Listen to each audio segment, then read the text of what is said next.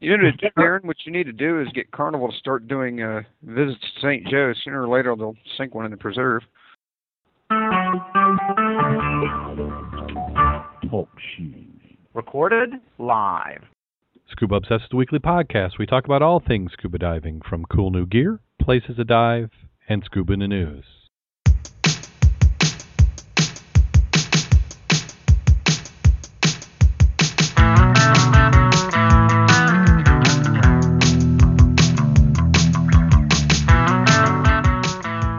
Obsessed episode 157 was recorded live April 18th, 2013.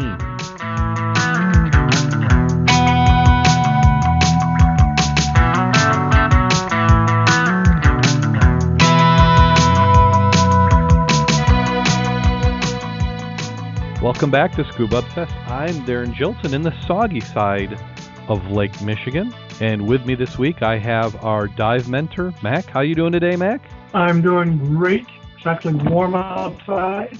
It is. It did feel a little warm. It did, indicating that we may be a tad bit closer to actually seeing spring-like weather. And we also have joining us That's- from the east side of Michigan, Dave Toneman. How you doing today, Dave?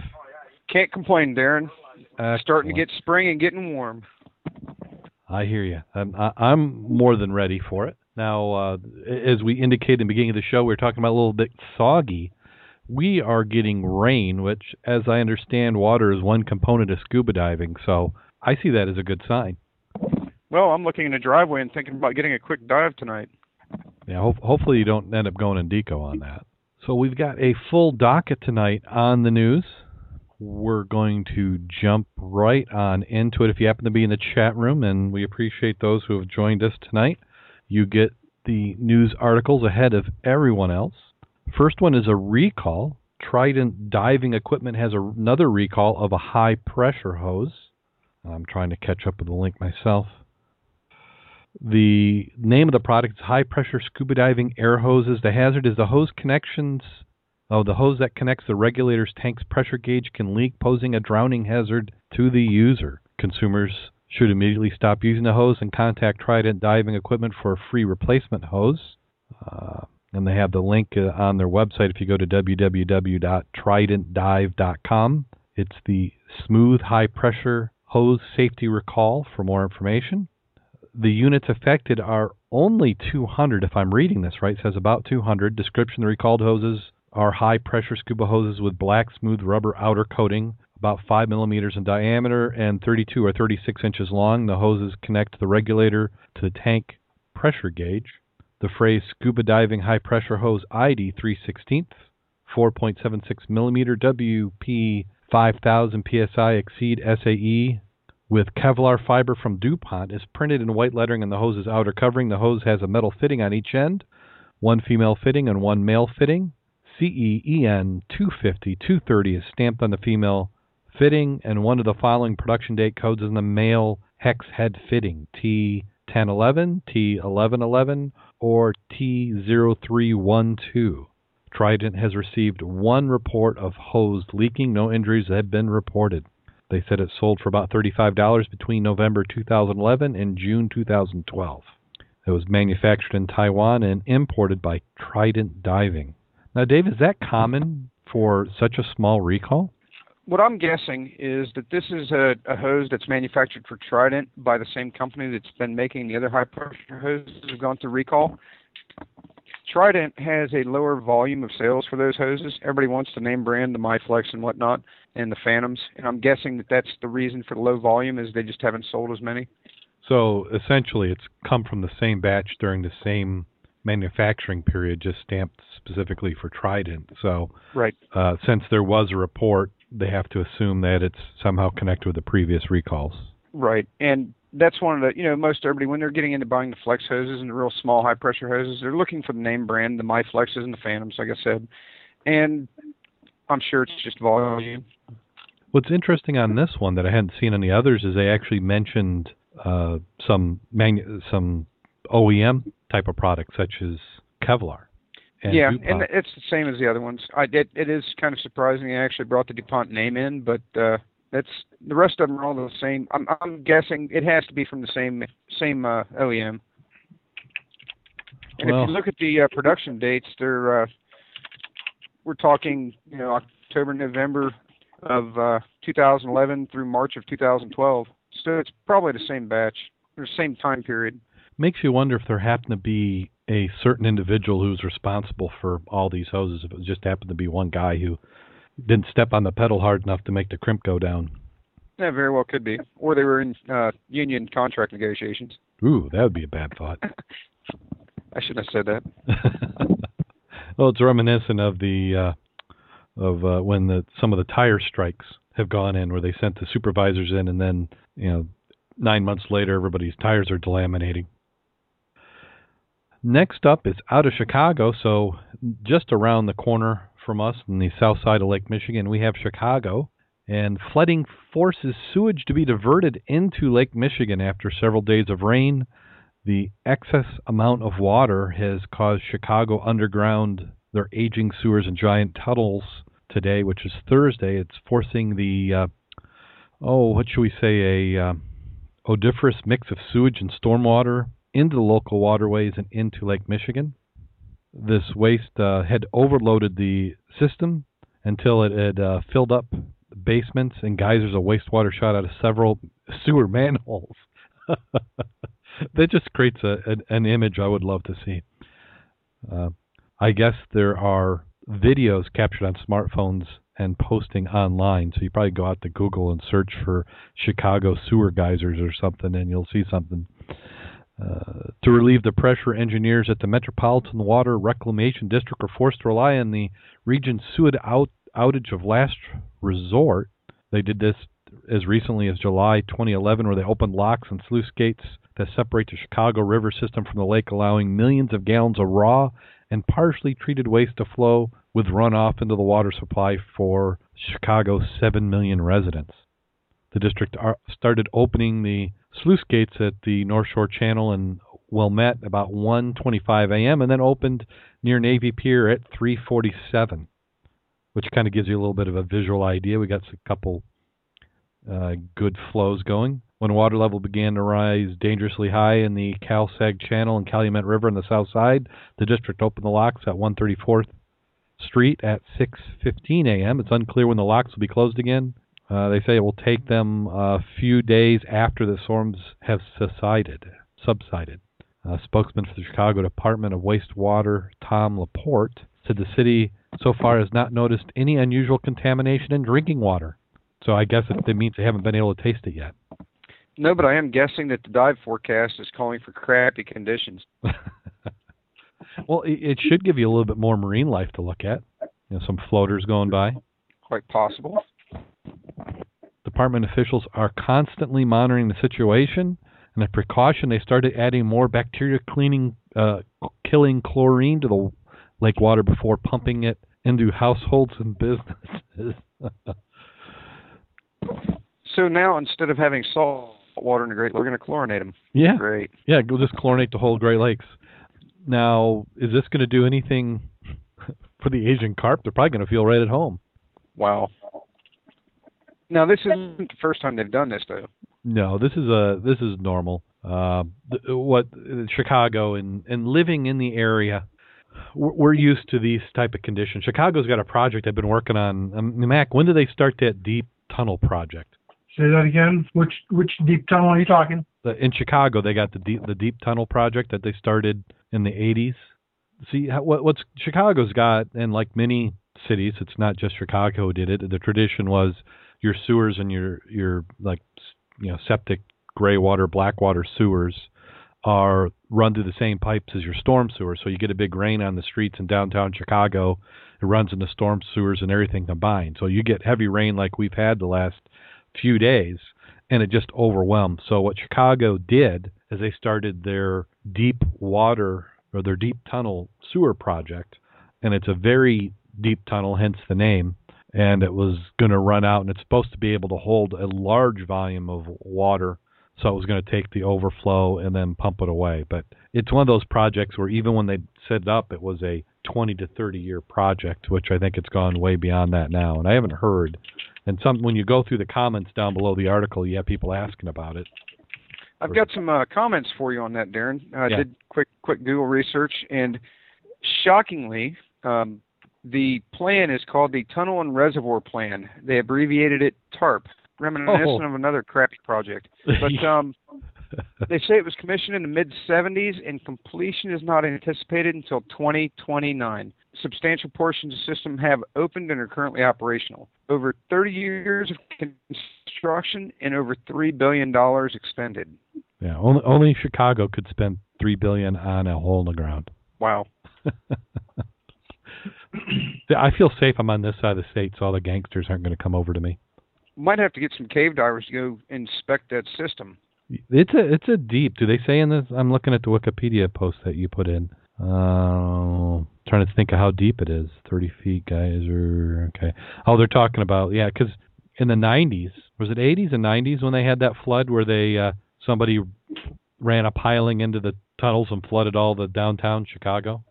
Yeah, flood of '92. All I'm seeing are length factors. I'm not seeing any kind of depth. Yeah, it, from what I understand, it was going to be pretty deep. So you're probably going to be uh, there'd be definitely be a technical dive. That's that's one we're gonna have to use cave divers for, though. I don't I don't think us rec guys can do that. I'm not sure you really want to go in there, though. You know why? I know I, I don't want to go in there. Why well, that? I, I was looking at the quote. It says, This isn't to say that deep tunnel has been ineffective. Quite the opposite.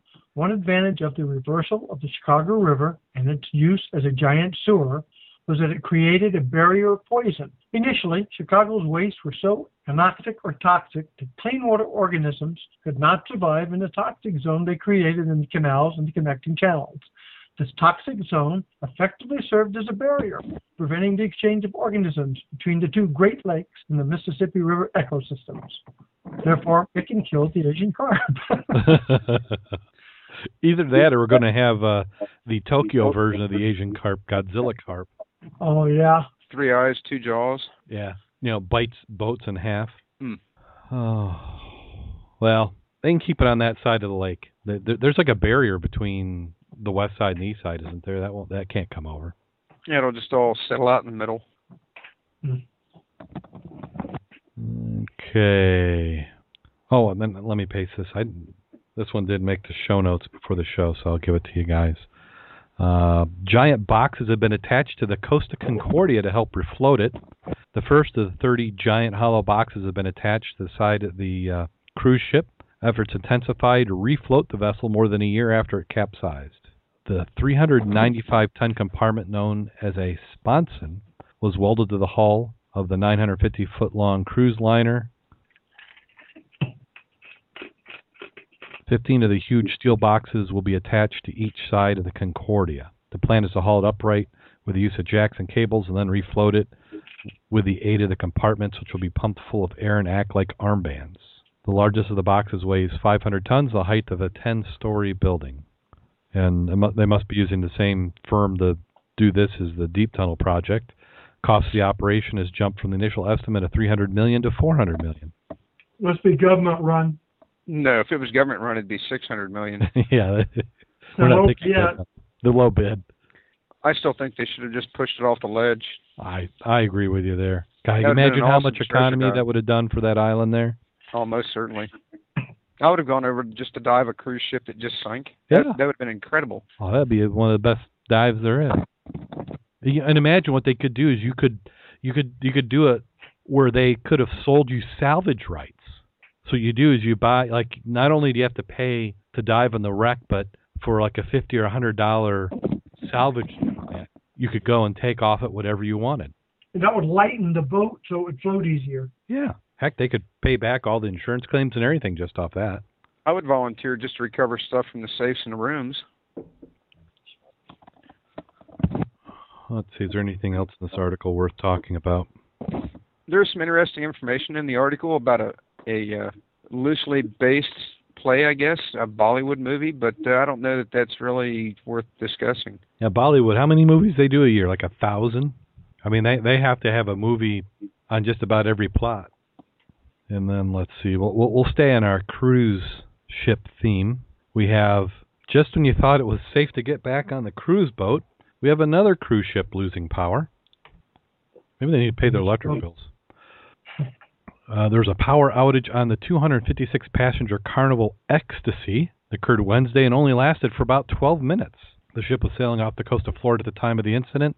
The power loss was caused by a mechanical issue and was quickly repaired. There was no engine fire this time. it was reported early Thursday by a Florida news outlet. All hotel services in the ship, including toilets and elevators, are working. How bad has your PR gotten to when you have to release a press release that says our toilets are working? oh, they they said that the Ecstasy returned this morning to its home port of Port Canaveral as scheduled. The ship was at the end of a five-day cruise that began Saturday. Yeah, Darrin, the way I'm kind of looking at this, I think that these incidents have always occurred on these cruise lines. Just, I think the Concordia incident kind of brought this stuff to the forefront, and it's being reported now. Oh yeah, They- they- it's not uncommon on these cruise ships to have these issues. Just now, you know, with 24-hour media and and with the Concordia incident, they're looking for it. yeah. and poor Carnival, I'm sure that some of their competitors are sitting out there. I mean, I'm looking here and uh, on that article, I see a pop-up ad for Norwegian Cruise Lines. I'm sure their competitors are just, hey, did you hear what happened to Carnival? I mean, I don't think the competitors see this as good because this has got to be killing the whole industry. I don't think because you know Carnival's going bad. You know, this has got you know because my my thought is is do I get on a another cruise ship and they have the same problem? All these cruise ships are really made in about three or four different ports, and while I'm sure each cruise line can drive their own specs, they're probably more common than the similar. Oh, that's probably very true. And anytime, anytime you put a lot of electricity in that kind of uh, close confines with water, you're going to have incidents. It's it's just I think it's becoming more reported, not more prevalent. I think it already all this stuff was already occurring. It's just being publicized. And I'm I'm sure that's the case. You you think of any city of any size and you have issues, trees blow down power lines, you have a breaker breaks, a fuse goes. But you know, kind of what I heard or thought about when they first happened is, you know, I work with information systems and we design it so that we don't have single points of failure. And I know that they're, you know, they don't want to give up any space that, you know, where if you put an extra closet, an extra piece of equipment that's, you know, maybe four or five less berths that you have that you can rent out. But it has got to be killing them, all the revenue that they're losing. And to kind of prove the point, we have our next article where Carnival is going to spend 700 million to improve the cruise line's dependability. Carnival Corp announced on Wednesday, after it said that you could flush toilets on that one ship, 700 million plan to upgrade its fleet and avoid incumbents, oh incumbents, incidents like the one that disabled the Carnival Triumph. The Carnival Cruise Line's overhaul, is expected to cost 300 million dollars, will include significant enhancements to emergency power capabilities, new safety technologies, improved operating procedures, the company said in a release. The parent company, Carnival Corp, will be making improvements to other ships in its line, including Princess, Holland America, Seabourn, and Cunard. Overall enhancements company wide could run as much as $700 million. The announcement comes concern about the cruise line safety and reliability record caused by a string of high profile incidents. This includes the Carnival Triumph, where the ship was left powerless for five days in the Gulf of Mexico, forcing passengers to poop in bags. In November 2010, the Carnival Splendor was also crippled by an engine room fire off the coast of Mexico. We've had two cruises that have not been good experiences for our guests, and that's too too many, says Cruise Line President CEO Gerry Cahill. We're making efforts because we're the biggest cruise line in the world, and we're not going to let the lead. We're not going to be in the lead that way and say we're going to provide a great guest experience every time. I don't know who will. Carnival says the plan is a result of a fleet-wide comprehensive operational review scheduled to last through 2014 following the disabling of the Triumph. The company said it's already begun to implement some of the improvements, including enhanced emergency generator power systems. The improvements will be completed over the next several months and should not impact cruise schedule. Second phase of improvements will include permanent backup power systems and ways to maintain service if the main power is out. Although every ship in our fleet currently has emergency backup power, which is designed to enable continuous operation of safety equipment in some hotel service, it is our intent to ser- significantly bolster the backup power system in the core hotel services. This will improvement will ensure that guests can flush their toilets. Now he didn't say that. He said ensures guest comfort in a rare instance of the loss of main power. but in another article I read it, they were they did say that the new backup power, once complete, would include refrigeration services, the kitchen, and the toilets. So let's see what this one is. Just reinforces my opinion that I have no desire to ever take a cruise. Yeah, I you know I would take a cruise.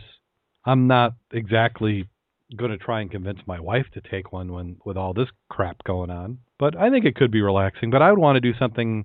Either the cruise is the recovery at the end of a trip, or it's the relax at the beginning of the trip. I don't know which, but I wouldn't just do a cruise. Yeah, instead just do a liveaboard dive trip. You know, I've thought about that, but I don't know how well that would go over with my wife. You have a business trip that's taking you away for seven days. What? Yeah, exactly. yeah, maybe that could work. It's just show note prep. Show note prep. Now, what was that link, Mack? That You you don't want to talk about that now. No, I just saw that, and I almost did read the front of it, the, the first line. You can, send- you can send that one to Dave. I think did he get it? Uh, let me see. Uh, I did not get a link from Mack. here we go. Yeah, there you go. Just don't. Yeah, you don't want to say that one in the air. No, no, that was on another. I was looking at one of your other items, and off to the right there was several articles, and I said, "What the hey?" And then I did read it. It's quite interesting, but not for this show. Squirrel. yeah, yeah. All right, book, bookmarked for later as I start to read it. I can think of some. I can think of some parallels, but uh, I'll leave that alone. okay. What the heck? I just pasted in an article, and it's not the one that I had earlier. I had one that was a follow up of the where they had that plane that went down in World War II. They're looking for the tail section. Yes, I found that one. It's pretty Oh. neat. Did you find that one then? Yeah, you go to the page that you've got. Uh huh. You look off to the right. It's a side thing under most read. Because the scuba divers will return to Cumberland Lake this weekend, where three World War II airmen perished in a fatal plane crash. All I know is these British subaquatic guys really have some neat dives, and I'd like to go dive with them. Maybe their second visit will involve a search for the tail section of the plane, which has not been seen for decades. Uh, they actually have the whole details on it. It was a wreck in January 1945. A Royal Navy Grumman Avenger crashed into the Scree, S-C-R-E-E, slope, known as the Great Gully, that lies at the foot of Scafell, England's highest peak. Yeah. And So I, that's isn't that the one that you talked about last week? Because they not last week, a couple of weeks ago. Uh, scuba divers found the engine block of the plane during a dive. yeah, yeah. So this is Yeah, just this a continuation. on to it. Yeah, Yeah. So they're just announcing that they're going back out, right. which is kind of handy for the for them to announce dive club events in the newspaper. Yeah. This is current. This is Thursday 18th. That's today. Yeah. So they're going out this weekend. So if you happen to be in the area, Maybe they'll let you tag along. there you go. Call them up. And this was out of the Westmorland Gazette. And we have another world record this week. Last week we had the the longest continuous dive underwater, and this week we have the longest underwater cleanup record. I thought From- Mack already had that. You notice that's in warm water though, and you got visibility. Yeah, yeah. Let's see. Borneo Post. They set a new Guinness Book of World Record title for the longest underwater cleanup, where 134 volunteer divers completed over 168 consecutive hours of underwater cleanup at 14 dive sites surrounding the Tunku Abdul Rahman Park from April 6th through the 13th. The tourism, cultural, and environmental minister Gosh, well, how long a title does he have? Uh, yesterday witnessed the Guinness World Record certification presentation for the longest underwater cleanup. The event was attended by many local politicians, and it goes on and on and on. During the attempt, volunteer divers from Malaysia, as well as France, Australia, New Zealand, UK, USA, Lithuania, Switzerland, Hong Kong, and Netherlands, conducted a total of 1,120 dives at 224 dive locations surrounding Tunku Abdul Rahman Park. The volunteers collected over three tons of marine debris, including plastic bottles, bags, fishing lines, nets, cans, and tires. I bet we can do better than that in less than 1,100 dives. Oh, yeah. Well, what I'm picturing is that some dive operators were using this as a good excuse to get some people to travel in and do something. But which good for them if they can get it to go. But yeah, I I bet well, Mack, you would have you know at least a ton yourself. I mean, Just have any balls guys? and golf balls. Yeah, just the golf balls. it's just too bad we don't have more support for that around here because, I mean, the ecology dives we've had, we have got a lot of junk out of the lake. What in the Lake Michigan? Any lake we've dove in for this kind of stuff, we've got tons of stuff. Yeah. We had a lot more support, even surface support in places, you know, people would actually haul it away, I think you'd get more. Yeah, we we would need to do. I, I'm trying. I'm just in my head trying to think of logistics to do that for us. And the tough thing is the cold. You know, even in August with temperatures getting warmer, it would take a lot of effort. And then you know, 20 divers, we just wear out. Well, Darrin, when you go to a dry suit, it won't be so difficult. Oh well. So that you're telling me that will help me a little bit. Oh, most certainly. Well, we've back in the news are some lionfish. NPR, the National Public Radio, ran an article saying the lionfish attacking the Atlantic Ocean like a living oil spill. Said it's eating its way through the reefs from New York to Venezuela. Although researchers are coming up with new ways to protect some reefs from the flamboyant fish, they have no hope of stopping its unparalleled invasion. Seeing the lack of small fish that used to inhabit these reefs is very startling to me, says Akins, who is a director of special projects at the Reef Environmental Education Foundation, a conservative group for scuba divers. The lionfish are native to the coral reefs in the South Pacific and the Indian Ocean. They were first spotted off Florida in, eight, in 1985, but that hasn't until the past decade the large numbers are spotted in the Atlantic. The fish may have been transported by the aquarium trade. They said the devastation is consistent throughout the region. They said they reproduce every few days, eat anything that fits in their mouth, and nothing eats them because they're covered with venomous spikes. Well, it looks like humans have to come to the rescue and annihilate the little suckers. And the next one is they're talking about that they want to encourage people to take care of the little devils. Uh, Florida officials are encouraging lionfish harvests. This is out of Tallahassee, Florida. WN, WINK News. State wildlife officials want to permanently change the rules that'll make it easier to catch these lionfish. The uh, they discussed a rule change Wednesday.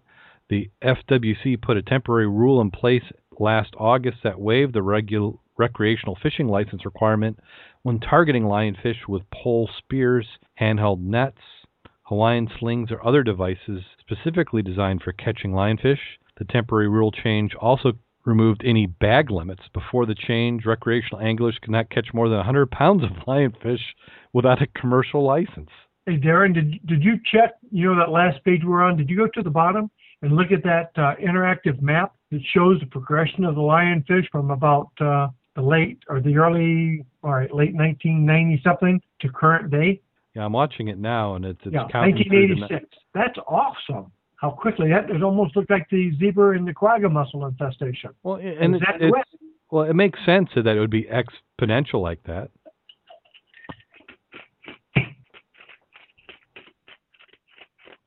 Yeah, the very that map really shows what they're talking about. You can talk to the numbers all you want. You look at that map. That's amazing. yeah. So that, that is a good that is a good visual, and that's put up by the USGS. Yeah. If they haven't got the uh, the, the site, that, that's when you ought to post for people to look at because that's freaking awesome. And like you said, that shows that exponential. Started out small, just like that what chessboard. Put one on one, two on the next, four, and just goes Mhm. right off the chart. Yeah. So so there it is in the chat room again. I pasted it again. Yeah. Go to the bottom, guys, and look at that map. That's awesome.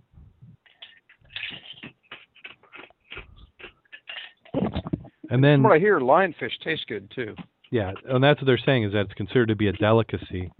And then I had an article earlier, and I must have missed it, but they're also talking about that they had rules against spearfishing in one particular area, and they're trying to get the legislature down there to remove the restrictions on that. Because it was kind of like mini hunting restrictions, where you know just having spearfishing gear in your boat would get you arrested and so they've got to go back through and clean up their laws and make them a little bit more consistent to allow people to take these lionfish.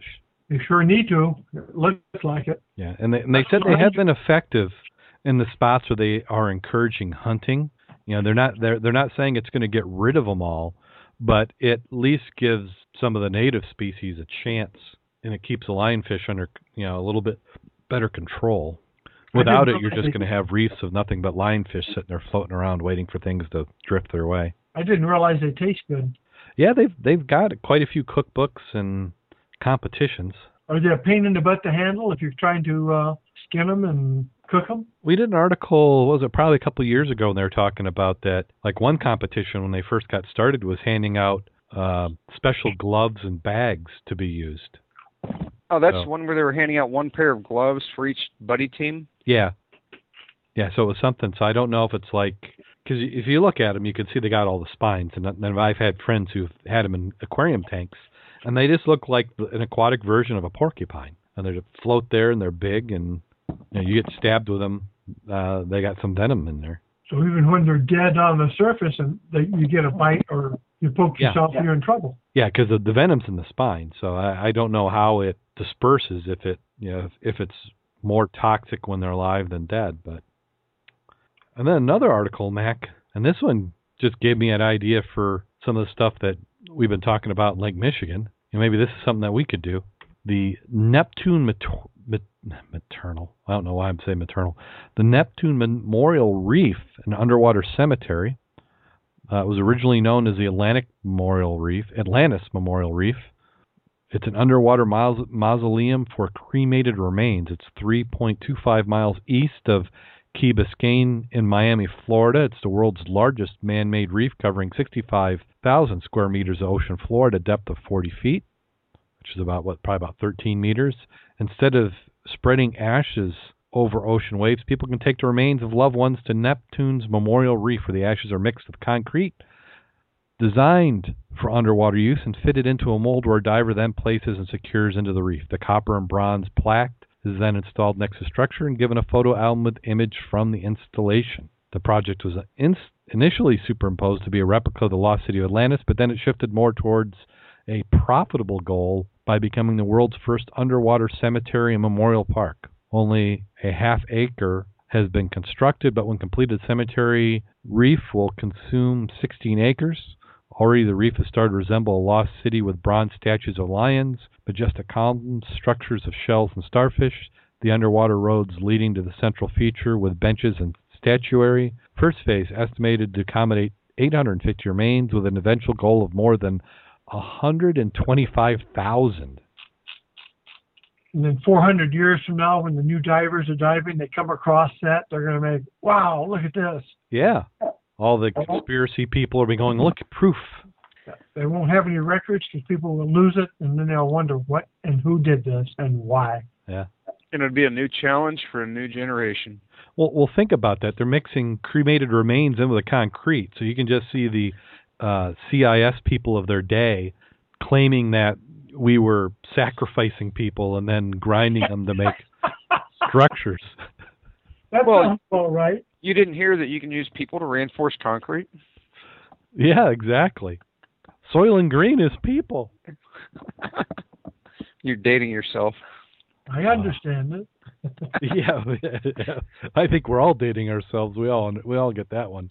If you don't know it, look it up. Soylent Green, Charlton Heston. Yum.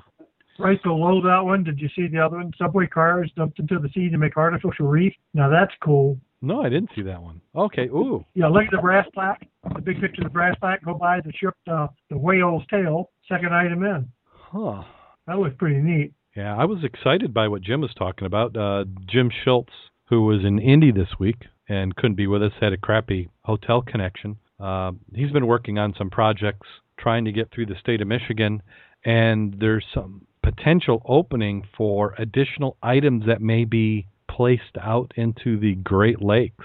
So it's a little early to claim any victories now, but at least getting the dialogues going uh, sounds encouraging. Why in the world is this one not wanting to come up? D- You want to look at the pictures on that. Oh my goodness! I want to. It won't come up. I think I know which one you're looking at, Mack. All right, I'll make it and I'll put it back in there in case. That's awesome. Wow. Come on. That's Come right. on. I'm looking at. I mean, they. It's amazing. Well, I mean, they're gutted, but that's still interesting to look at. Look at that. you're talking dozens upon dozens. I wonder how they got those cleaned out from environmentalists and asbestos and all that kind of stuff. Come on. Interesting, though. I can't get to that site. 714 cars they put in.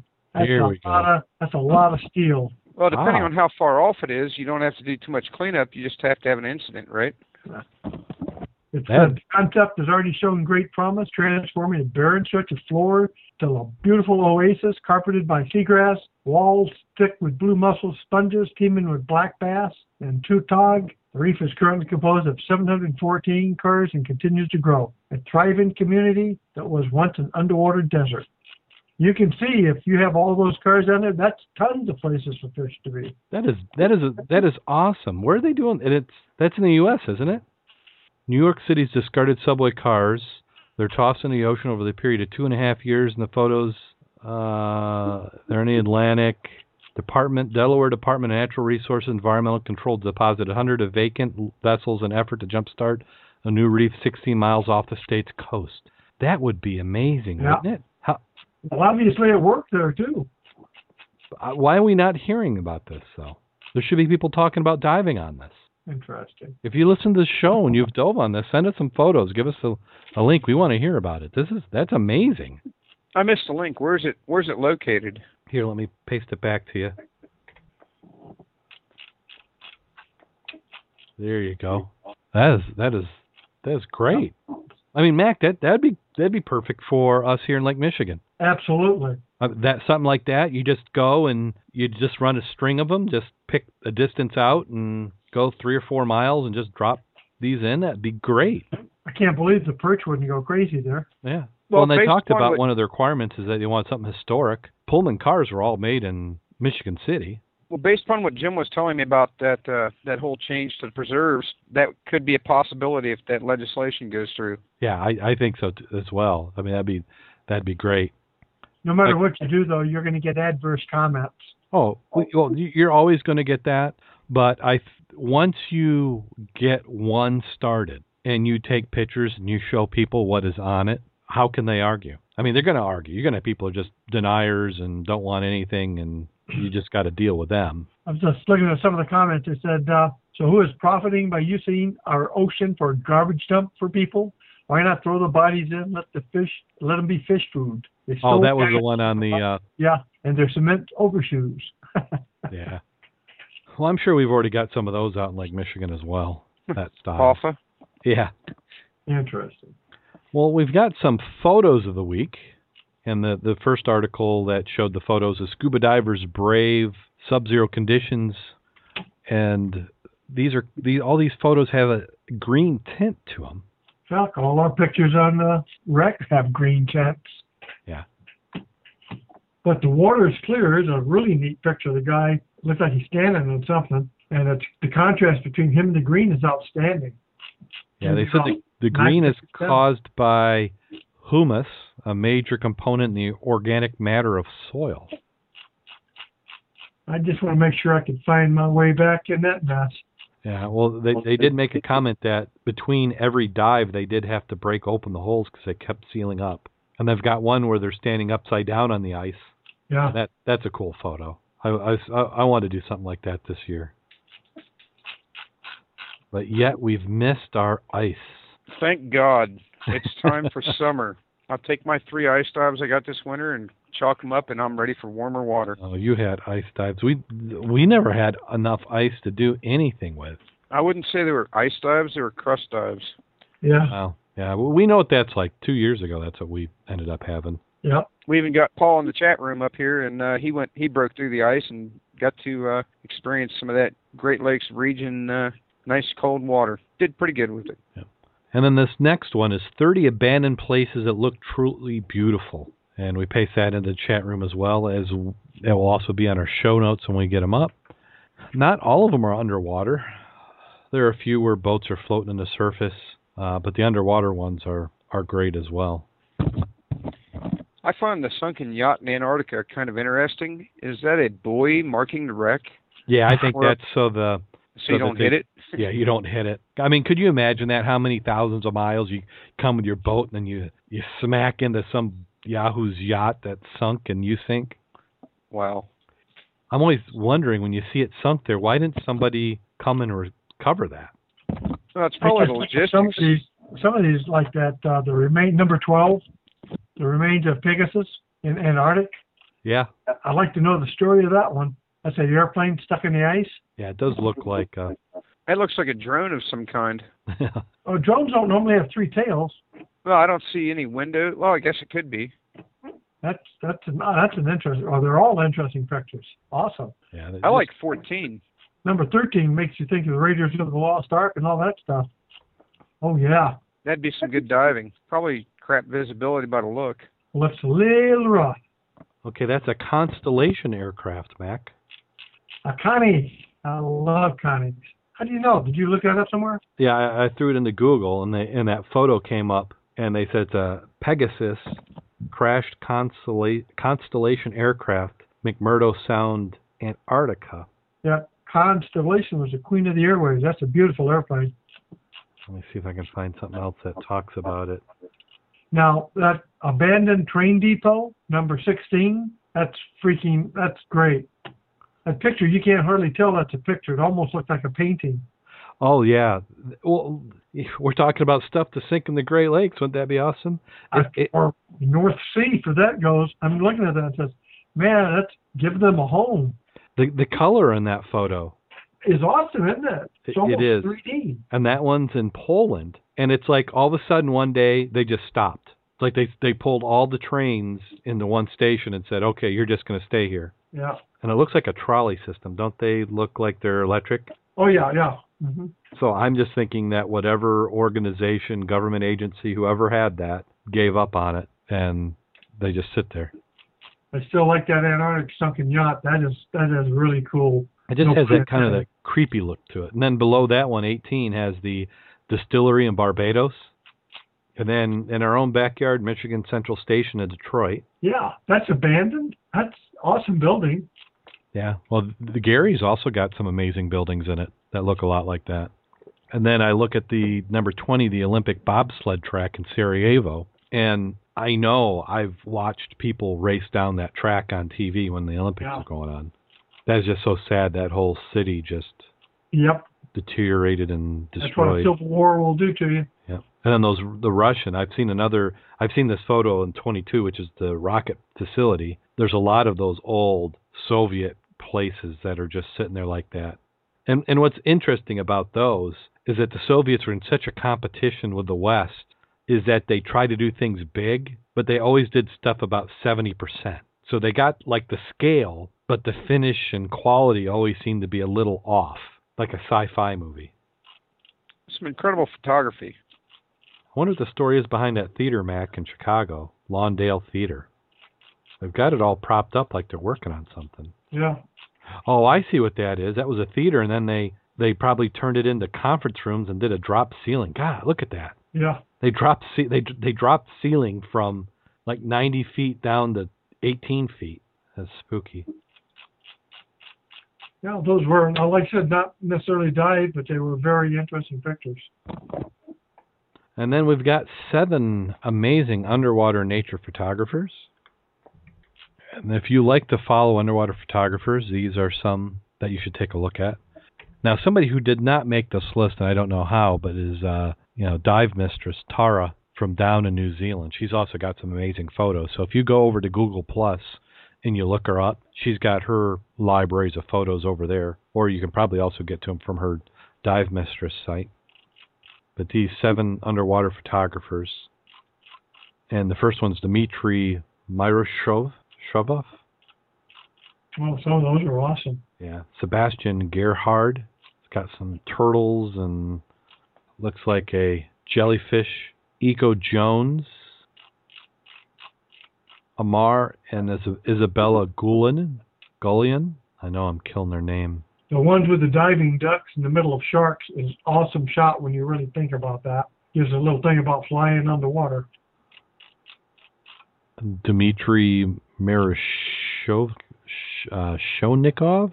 And then I think another one we talked about Alexander Alexander Semenov, A. Carlos Harrier Herrera, H E R R E R A, and Anton Akamatov.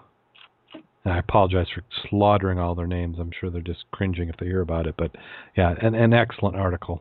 And then we also have some videos this week. You can get to the videos by going to divevideos.scubaobsessed.com, and we've got two of them. The most recent one, the one I posted earlier today, was on cave dives in Florida. Oh no, that was last week's. It was cave dives in Florida. Gosh, I didn't put this other post in there. We had cave dives in Florida, and then we also had an underwater volcano. Everybody must be going to it because now the site's going slow. Cave diving is really extreme, but when you do penetrations, I mean really penetrations of a wreck, that's also extreme. Yeah, well, it's just like cave diving, but in a vessel. Yep. And that and that cave, just the drifting through. Some very clear video footage. Did you did you get that uh, dive video scuba obsessed com Florida caves? You're, Yes. you're on that one, right? Yeah, we, I was able to get to it. Can you get okay. to it? If you if you go to shipwrecks, go to Lake Michigan. It's some of the ones we've been diving. Mack's Wrecks, Lumberman, Ironsides. Well, you know whose website that is. I well, I don't know. I just got on that one item. It's got to be yours now that I look Yeah. at it. A little Well, self think people ought to shameless go to that self promotion. look. Yeah. Yeah. No, the, I put this site up just for my own purposes when I'm talking to people and they're going, eh, you know, non-divers don't know anything about diving. And you can't send them to YouTube and say, look up scuba diving because there's so many crap. Somebody's unedited 30 minute video that they went, that they took with a fogged housing. Yeah, that doesn't give you any idea of what it's like to go diving. So the purpose of the Scuba Obsessed dive videos is to have some of the best videos that are examples and then if you get into a topic and you like it, there should be a few of them. So what I've done is I've broken them down. We have, you know, bucket lifts, dives, caves, creative dives, you know, the ad campaigns, the parodies. We have some educational. Uh, we have uh, reef dives, uh, shipwrecks, you know, some underwater critters. So yeah, you can go on and on. But the uh, the one that I added, I think I put it underneath reefs. Oh crap, it's not showing up. Probably need to go back and edit that. But if you go to home, it will show them in the in the most recent order in which they've been added. And we've got uh, when a volcano erupts. And this one was put together by PBS, and it shows divers who are actually diving on an erupting volcano. And if you want to fast forward to the part where they actually get the volcano, it's about two minutes in. It's a almost seven minute video, and it's literally lava exploding in the water, and it's making unstable rock, which is then rolling down. And the and the divers said that they were being thrown up against the rock. The current was that strong, and they said had it been any stronger, they'd have scorched themselves against the hot lava rock. That's pretty awesome. Yeah. So you know, it's it's like take our extreme river dives, and then you add a little element of danger with hot lava. I would like to do that in a dive where I had plenty of visibility. And they didn't. I mean, it, this is the water in the area had decent visibility, but when they got to where the lava was going on, it was it, it gets a little cloudy, and they're being pelted down by some of the volcanic debris. They've got like stones and ash and stuff that's in the water. So, uh, and the video gives you a good feel of what it was like. Kind of sounds like diving to Cooper. yes. Yeah, some some amazing video. So go take a look at that. And so that does it for Scuba in the News.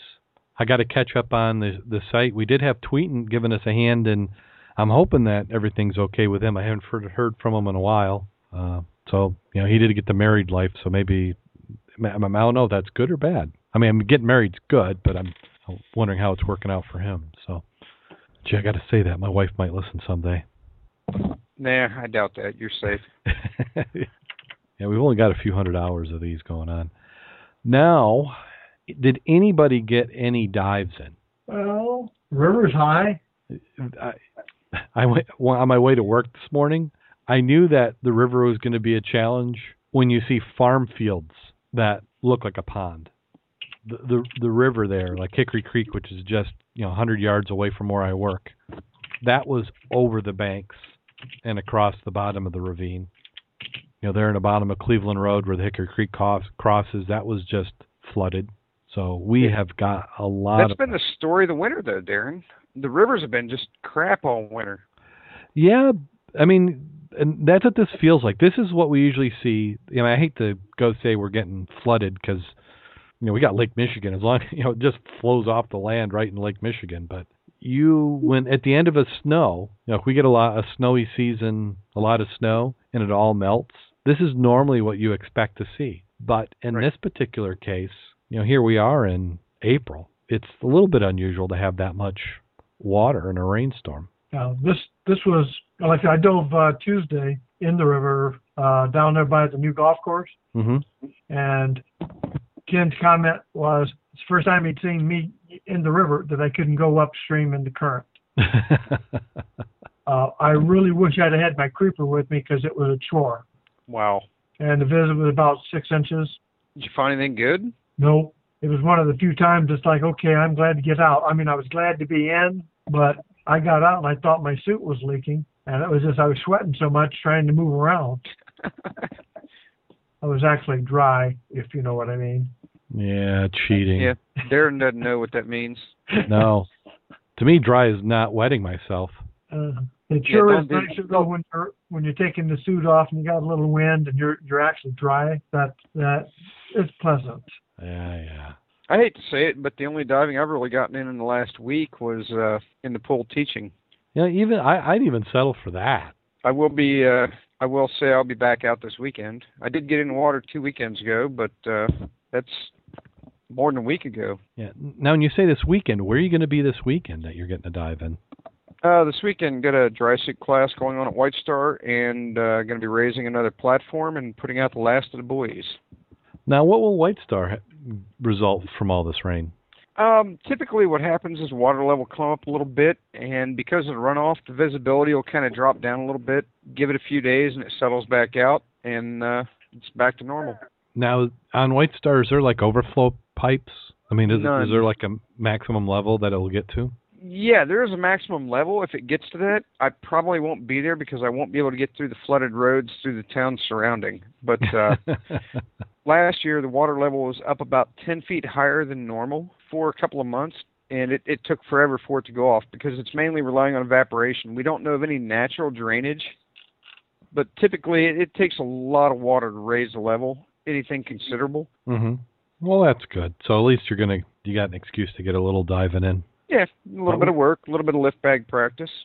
Still got to fig- I still got to get over there. I, I've And been int- saying that. and Darrin introducing a new dry suit diver to the, the beauty of dry suit diving this weekend. So another plus. Oh, yeah. Okay. Dry Not suit. trying to huh? rub it in. Yeah. No, not at all. Yeah. Steve in the chat room was even getting his dry suit. So maybe if everybody can learn by my by my pain, don't be me. So uh, know, go through the norm. Oh, we- we did have something. We did have a comment on Facebook. Let me go ahead and pull up Facebook. Get that one in. We love those five star reviews. So if you go to iTunes, if that happens to be where you subscribe from, head over to iTunes and drop us a line, or drop us a line, give us a, a five star review. That'd be awesome. Uh, you can also follow us on Google Plus. We've got the Google Plus page. I'm going to do more over there. I notice I've I've got more Google Plus followers than I've got uh, Facebook followers. So maybe the tides are turning on that. Plus they've they've done a facelift. It's actually looking pretty good. We're also on Access Scuba, accessscuba.com forward slash scuba obsessed. Follow us on Twitter. Go to our website and add your pin to the fan map. We we'd love to know where all our fans are located. So if you go to Scuba Obsessed, click on the About button, fans, and then add your pin. That lets us know where you're at, and you can see where other divers who listen to the show are, and, and maybe you can even connect somehow, or at least know that they're there. Mack, you got anything to plug? Not really. Um, I did do a presentation tonight for the um, Questers, which was, was fun. It was the first time I'd had a entire group that was nothing but ladies, and uh, presentations normally an hour. It was an hour and twenty something minutes this time, and they were participative. It was a lot of fun. I enjoyed myself. I hope they did. You said it was nothing but ladies? Yes. The, well, then how uh, could you not enjoy yourself? Well, that's why you posted that article link, Darrin. oh, the, the one that we can't talk about. Yeah. Oh, I, yeah, we see where that where that's going. Okay, yeah. Yeah, In the chat room, they're they're telling me I need to do a Kickstarter project for a dry suit. Yeah, I, have to, I mean, yeah, I might even consider that. I'd be embarrassed. Well, one thing I'd like to throw in there, Darrin, for everybody that listens to this, and Uh-huh. uh we're all divers, and there's a lot of people that listen to this that are just interested in diving. If you're not diving, go uh, go get certified and go diving. If you're a diver and you're already certified, why don't you go out there and hook up and uh, introduce your next dive buddy? We need Yeah. more divers out here. Yeah, if you're listening to this show and you're not a diver, what are you waiting for? Go out there and find a dive shop. If you need some need some assistance, I know that Dave and Rich over at Divers Incorporated are more than happy to help you out. They'll they'll give you some direction on what to look for in a diving instructor, or you could probably even uh, work out a deal where they, you could come to them. I'm, I'm sure Dave, you'd travel too if somebody wanted Oh, you to most travel. certainly, most certainly. Anybody that's uh, you know somewhere you know nowhere where the water is any warmer than say 65. I don't want to be spoiled, but most certainly, um, you know we need we need to just keep going out there and building our dive community and and find our next dive buddy. And also take the advantage if you are a diver and you haven't gotten out yet, take the time, do it this weekend. Go into your closet, pull your gear out, inspect everything, and get some service going. If you need to have your regulator serviced, now's the time. It's not going to get any easier. If your tanks, check them out. Make sure have they had their vises? Have they had their hydros? Are they in need of hydro? Get that stuff taken care of because it is going to be nice here soon. We are what probably five weeks away from summer at this point, the beginning of summer. That's not long at all. You know, I actually had a guy come in tonight, Darrin, that uh, he was planning on going diving this weekend. He brought a tank in for a fill, and it was uh, about four years out of hydro. Four years out of hydro. And and what was it? What was his comment when you told him that? Um, I'll keep it clean and say it's really similar to the Chicago River. But um, hooked him up with a, free rental, and that way he can go dive this weekend. And we got his stuff going out for hydro in the morning. But don't don't wait for that moment. yeah, Get it in there. yeah. Not not all the dive shops are as, as good as Rich's. So yeah, get that done. It's going to be great. You're going to be hearing us talking about the dives that we're doing, which I was hoping to get one in this weekend, but with it being this wet, I'm not going to mess with it.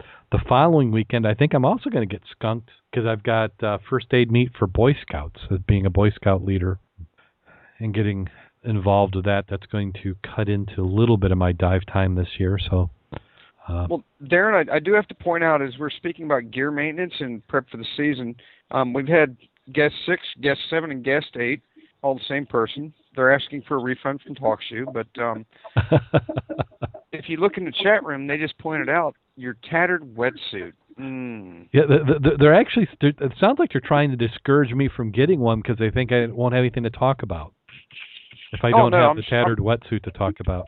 No, because first of all, you're forgetting you'll pee in your dry suit and then hang it in a scuba tree. Well, isn't that what the P valve's for? Now you have to. I assume you have to assemble the P valve.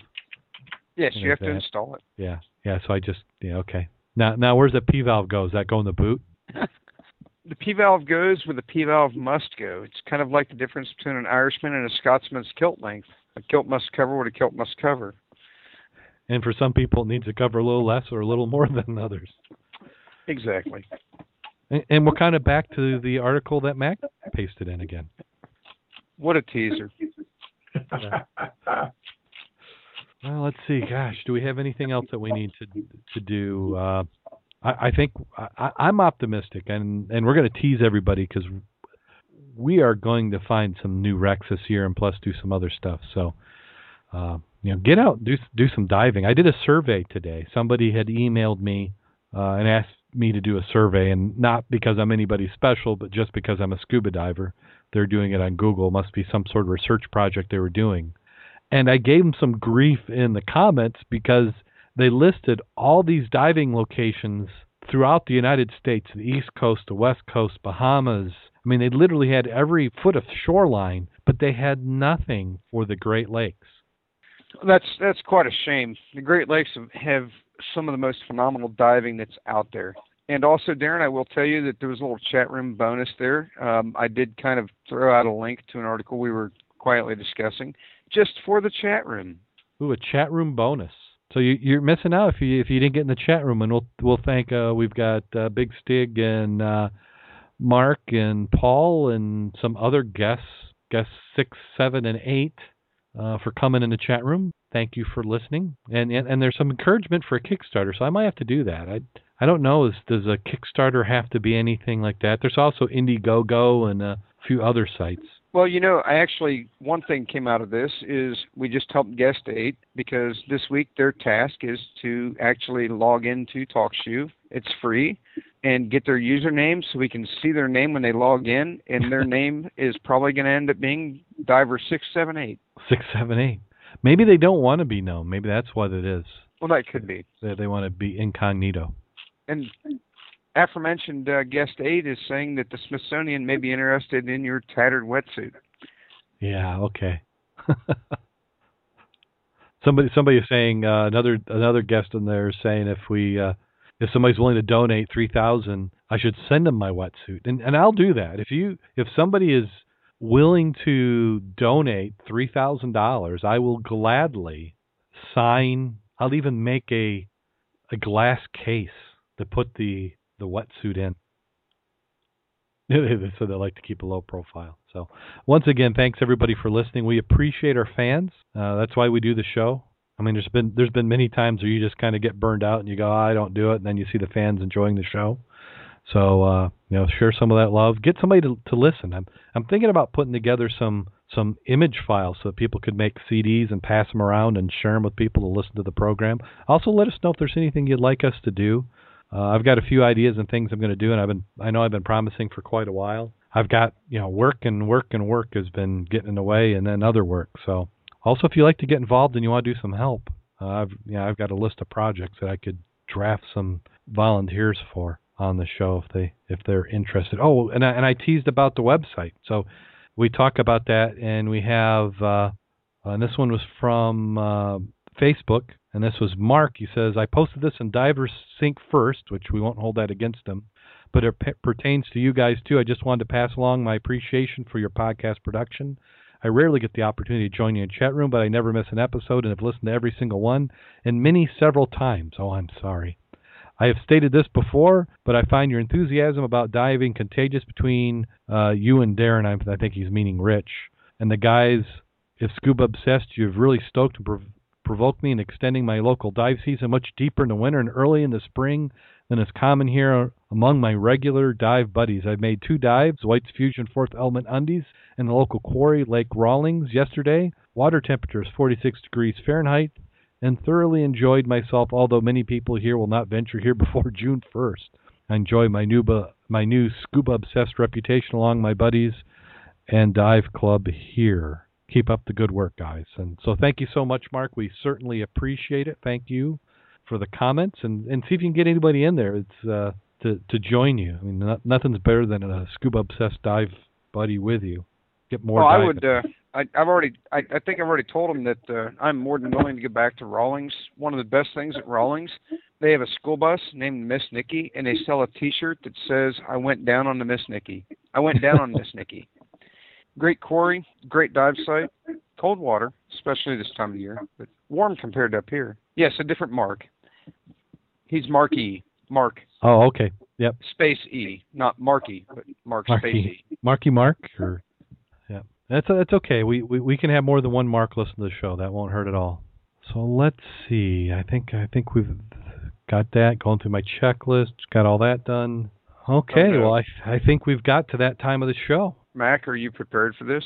I am here with bated breath, whatever that means. well, that kind of ties in. Yes. Okay. A dive shop owner and a lawyer were fishing in the Caribbean. Attempting to strike up a conversation, the lawyer said, I'm here because my house burned down and everything I owned was destroyed in the fire. My insurance paid for everything. What a coincidence, said the dive shop owner. I'm here because my house and all my belongings were destroyed in a flood. Fortunately, my insurance company paid for everything too. Looking a little confused, the lawyer asked, How did you start the flood?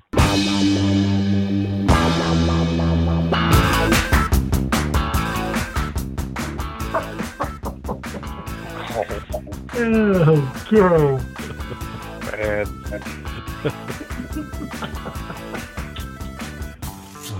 Now, I, I will take that back if we get a lawyer who is willing to donate to the dry suit fund.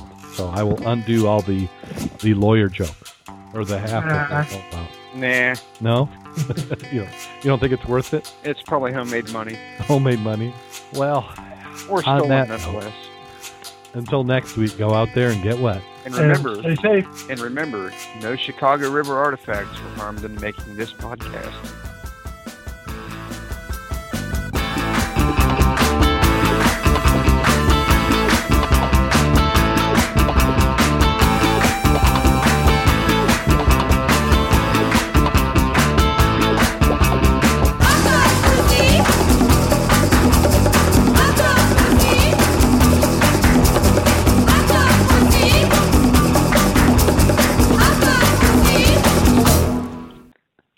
Call recording has been completed.